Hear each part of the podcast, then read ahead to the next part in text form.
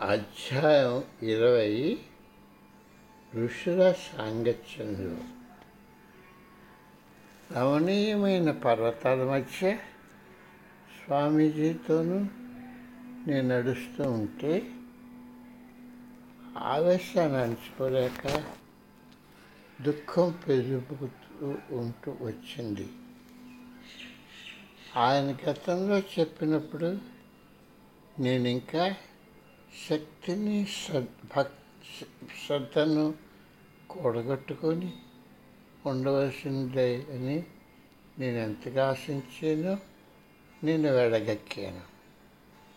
మా గురువుగారితో గడిపిన ఇన్ని సంవత్సరాల్లో నేను ఇసుమంతైనా ఎదగలేదని నేను భావించాను. విచారించకు మన పని ఇంకా ఇంకా పూర్త విచారించకు. మన పని ఇంకా పూర్తవలేదు. నువ్వు చేయడానికి చాలా ఆసక్తికర విషయాలు ఉన్నాయని ఆయన నాకు చెప్పారు. ఒక ఆహ్లాదకరమైన దినాన నేను తెరసా స్వామీజీతో మధ్యాహ్న భోజనం చేసి వెచ్చని వాతావరణంలో ఆనందించడానికి ఆరుబయట నడిచాము. ఆయనకు నా కథ గురించి తెలిపాను. అవును మీరిద్దరూ చేయవలసిన పని చాలా ఉంది అని ఆయన గంభీరంగా అన్నారు. మేము తోట చుట్టూ కట్టిన గోడ అవతల ఎండిపోయిన ఒక చెట్టు ప్రక్కన కూర్చున్నాం. భోజనం తర్వాత పళ్ళు తోముకుంటున్న స్వామీజీ ఆ ఎండిపోయిన కొమ్మలపై నోటిలోని నీళ్ళు ఉమ్మారు. ఇప్పుడు చిగురుస్తుంది అని ఆయన మృదువుగా పలికారు. సంవత్సరాల క్రితం హాన్స్టేలో జరిగిన విషయం నాకు గుర్తుకు వచ్చింది. ఆయన నిజం చెప్తున్నారని నాకు తెలుసు. చాలా ముఖ్యమైన సంఘటనలు జరిగిపోతున్నది. మీరు గురువారం కోసం సంసిద్ధులుగా ఉండాలి అని ఆయన మాకు చెప్పారు. కొద్ది రోజుల్లో ఏది జరగబోతున్నదో మా గురువుగారు ఏ సంకేతం ఇవ్వలేదు. కానీ దానికి సిద్ధంగా అవడానికి మమ్మల్ని ఉపాసన చేయమన్నాడు. ఉదయమే సన్నిహిత స్నానం చేసి శుభ్రమైన దస్తులు ధరించి నిర్ణయించిన ప్రదేశమైన ఆశ్రమానికి దగ్గరలో చదునైన చిన్న ప్రాంతానికి నడుచుకొని మేము వెళ్ళాము. స్వామీజీ మమ్మల్ని చేరి ఆయన ఆయన గురువుగారు సాధన చేస్తూ ఎన్నో సంవత్సరాలు గడిపినాయి. గౌరీశంకర పర్వతం దిశగా ఉత్తరానికి ఎదురుగా ఉండేటట్టు మమ్మల్ని కూర్చోమన్నారు. గురువుగారు ఆశీస్సులు కోరుతూ మేము పర్వతానికి వినమ్రంగా వంగి నమస్కరించాము. మా టేప్ రికార్డును ఆన్ చేసాము స్వామీజీ నిమిరిత నేత్రులై తలెత్తి మాట్లాడటం మొదలుపెట్టారు. ఆయన గొంతుకే కాదు అది మృదువుగా భావగల్పంగా ఆప్యాయతతో ఉన్న తేలికైన కంఠస్వరం. స్వామీజీ గాఢ అపర్మా స్మారక స్థితిలో ఉన్నారు. ఆయన గురువుగారు మమ్మల్ని ఉద్దేశించి మాట్లాడుతున్నారు.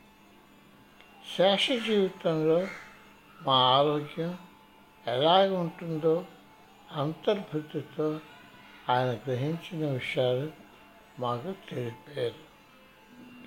ఇతరులకి ఎవరికి తెలియని మా చిన్నతనంలో జరిగిన సంఘటనలు భవిష్యత్తులో మాకు జరగబోయే మంచి ఇంకెన్నో ఉపయుక్తమైన అద్భుత విషయాలు మాకు ఆయన తెలిపారు.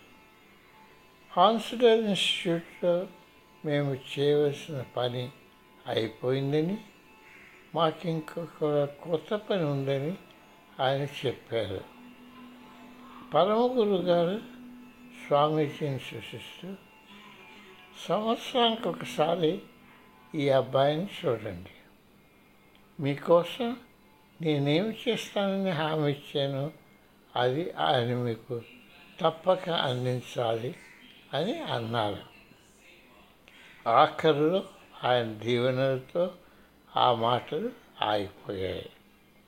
దేవతా వృక్షాలను గుండా వీస్తున్న గాలి అప్పుడే ఒక్కటే మిగిలి దేవతా వృక్షాల గుండా వీస్తున్న గాలి చప్పుడే మిగిలింది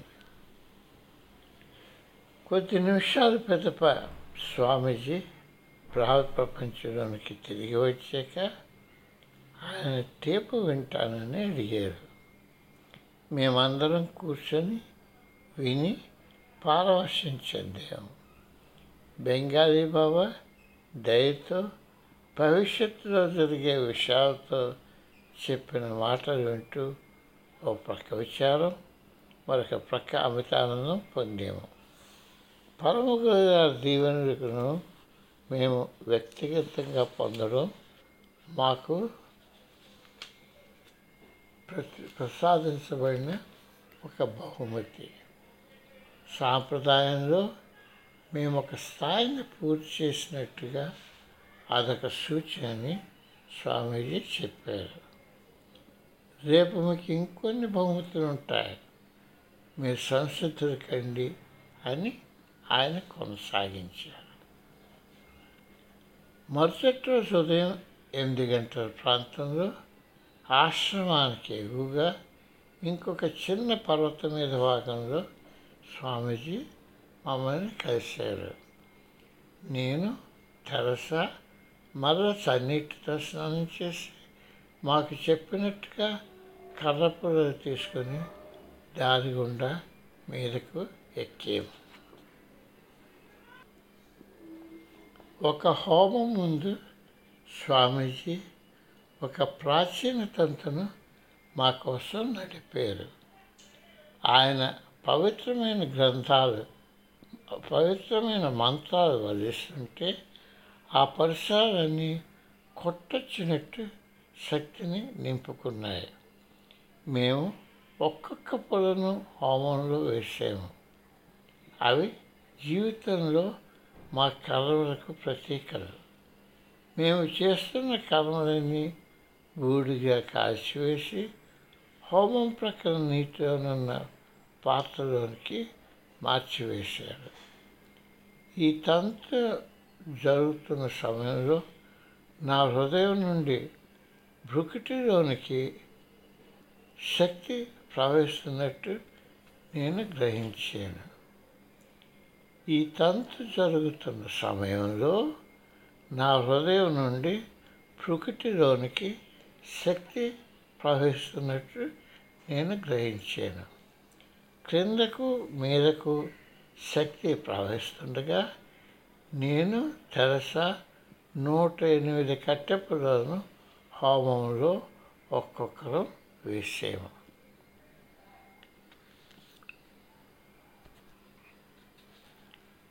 మీ కర్మలన్నీ ఇప్పుడు భస్మమయ్యాయి అంటూ స్వామీజీ ఒక అపరిచిత పవిత్ర గొంతుతో అన్నారు. మీకు ఇప్పుడు గతం అన్నది లేదు. పాత జ్ఞాపకాలు మీ మనసులో రావచ్చును. కానీ వాటికి మీపై ఎటువంటి శక్తి ఉండదు. ఒకరికొకరితో జరిగిన మీ ఏడు వివాహాలతో ఉన్న మీ గత జీవితకాలం సమతూకమై అంతమొందాయి ఇప్పుడు మీకు ఏమీ కర్మ ప్రారంభం లేదు. మీకేది హాని చేయలేదు. మీచే ఎటువంటి పని చేయించలేదు. లేక సంతృప్తి కలుగ చేయాలని శాసించలేదు. మీకు ఎప్పుడెన్నో అనుభూతులు కలుగుతాయి.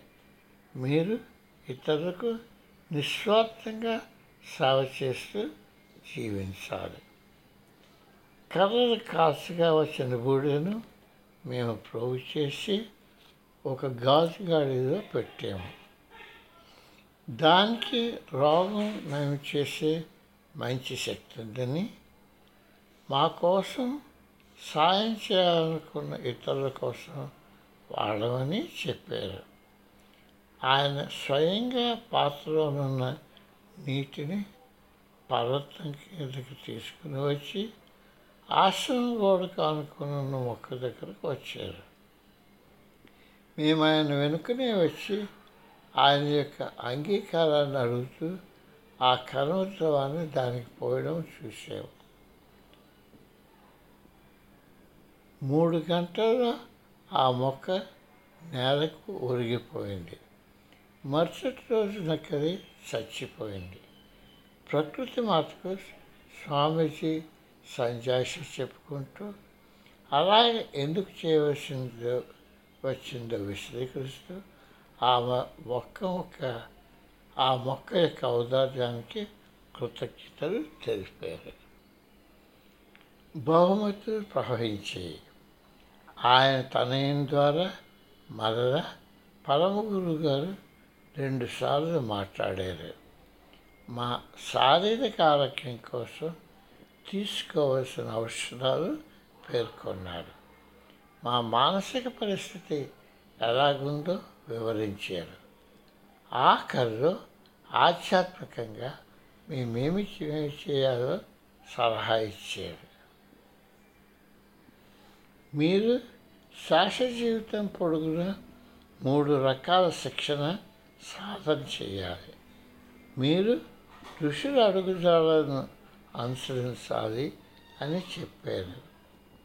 నువ్వే స్త్రీతో పడుకొని రాదు నీది స్వీయ సమర్పణ పదం.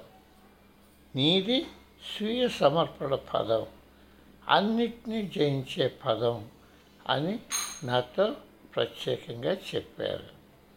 పరమగురు గారు స్వామీజీకి ఆదేశాలు ఇచ్చి తన రాకను పరిసమాప్తి చేసుకున్నారు. ఆయన స్వామీజీతో నాయన వీరు నీకు ఎంతో కావలసిన వారు. వారు నువ్వు తలపెట్టిన ఘనకార్యాన్ని కొనసాగిస్తారు అని చెప్పారు.